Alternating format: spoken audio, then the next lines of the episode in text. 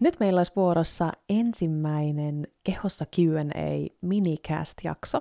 Kyseessä on siis tämmöinen lyhyempi podcast-jakso, jossa mie vastaan yhteen teidän lähettämään kysymykseen. Ja nyt ensimmäisessä jaksossa meillä on luvassa tällainen kysymys. Miten irrottautua laihdutusajatuksista, kun kokee niin paljon syrjintää lihavana ihmisenä? Ensinnäkin me haluan sanoa, että me on tosi pahoillani siitä syrjinnästä, mitä lihavat ihmiset kokee. Me haluan muistuttaa, että kukaan lihava ihminen ei valitse tässä yhteiskunnassa olla lihava, ja että kukaan ei ole ansainnut syrjintää, oli sille syy mikä tahansa. Eli samanaikaisesti olen sata prosenttia sitä mieltä, että se lihavuuteen liittyvä syrjintä ei aja kenenkään etua, ja se on tosi, tosi harmillista, että ihmiset joutuu sitä kokemaan. Ja samaan aikaan me haluan kuitenkin muistuttaa, että meillä ei ole olemassa sellaista niin kuin tieteellistä tarkastelua kestävää tapaa saada kaikista ihmisistä sen kokoisia, että he ei kokisi sitä lihavuuteen liittyvää syrjintää. Eli samaan aikaan me haluan muistuttaa, että esimerkiksi tämmöinen tarkoituksenmukainen laihduttaminen toimii joillekin, hyvin pienelle osalle, mutta sekään ei kestä tieteellistä tarkastelua siinä, että lihavista ihmisistä tulisi sen avulla hoikkia. Ja tämä on tosi tärkeä pitää mielessä silloin, kun me halutaan oikeuttaa sitä omaa laihtumistoivetta. Se oma laihtumistoive voi olla olemassa. Ja se on tosi monella olemassa.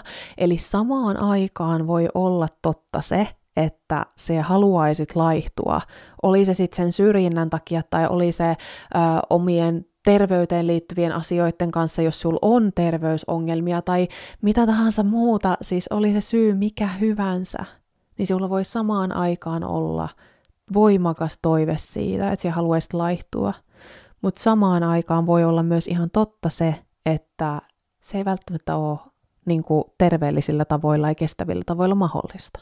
Ja tämä on niin kuin se pohja, millä tätä ajatusprosessia on niin kuin vaan käytävä. Ja tässäkin asiassa me tullaan sellaisten niin kuin vaikuttamisen piirien äärelle, eli lähdetään keskittyä siihen, mihin voidaan itse vaikuttaa. Se kehon paino ei ole asia, mikä me voitaisiin itse päättää. Siihen vaikuttaa niin paljon monimutkaisemmat mekanismit kuin vaan se, että mitä me nyt syödään ja miten me kulutetaan. Niin vaikka se lyhyessä aikajänteessä näyttäisikin joskus siltä, niin meidän keholla on paljon monimutkaisemmat prosessit siihen, että mitä se kehon paino on. Joten jos me irtaudutaan siitä ajatuksesta, että se paino olisi asia, minkä me voitaisiin itse päättää, niin sitten me voidaan keskittyä niihin asioihin, että hei, mitä me voidaan, mitkä on paljon niin kuin lähempänä sitä vaikuttamisen piirien keskiöön, mitkä on semmoisia asioita, mitä me oikeasti voidaan itse hallita enemmän. Me voidaan paljon enemmän itse hallita sitä, että mm, minkälaisia meidän elämäntavat on, joilla taas itsessään on esimerkiksi valtava iso merkitys sille meidän terveydelle. Me voidaan vaikuttaa siihen meidän omaan ajatteluun, me voidaan vaikuttaa niin kuin omiin tunteisiin, tehdä tunnetyötä, me voidaan vaikuttaa siihen, miten me hyväksytään se meidän oma keho ja että miten me voidaan siinä, me voidaan vaikuttaa siihen, minkälainen se meidän hyvinvoinnin taso on meidän niin kuin, tosi moniin muihin asioihin. Ja sitten me voidaan samaan aikaan hyväksyä se, että valitettavasti sitä syrjintää on.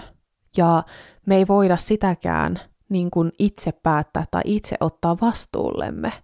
Eli me saadaan kokea kaikkia tunteita, siis me saadaan kokea vihaa sitä syrjintää kohtaan. Ja samaan aikaan todeta, että tämä ei ole sellainen asia, mihin me voin välttämättä vaikuttaa. Tai jos me voin vaikuttaa, jos me ollaan voimavaroja, jos se antaa minulle itselleni voimaa, että teen esimerkiksi jonkinlaista aktivismia tai tuen jotain aktivismia tätä syrjintää vastaan, niin sit voi tietenkin tehdä myös sitä. Eli minä lähtisin näistä oman vaikuttamisen mahdollisuuksista liikkeelle. Siitä, että keskitytään niihin asioihin, mitkä on siellä meidän vaikuttamisen piirien keskiössä. Eli meihin itseemme. Siihen, mitä me tehdään, mitä me ajatellaan, minkälaisia tunteita meillä on.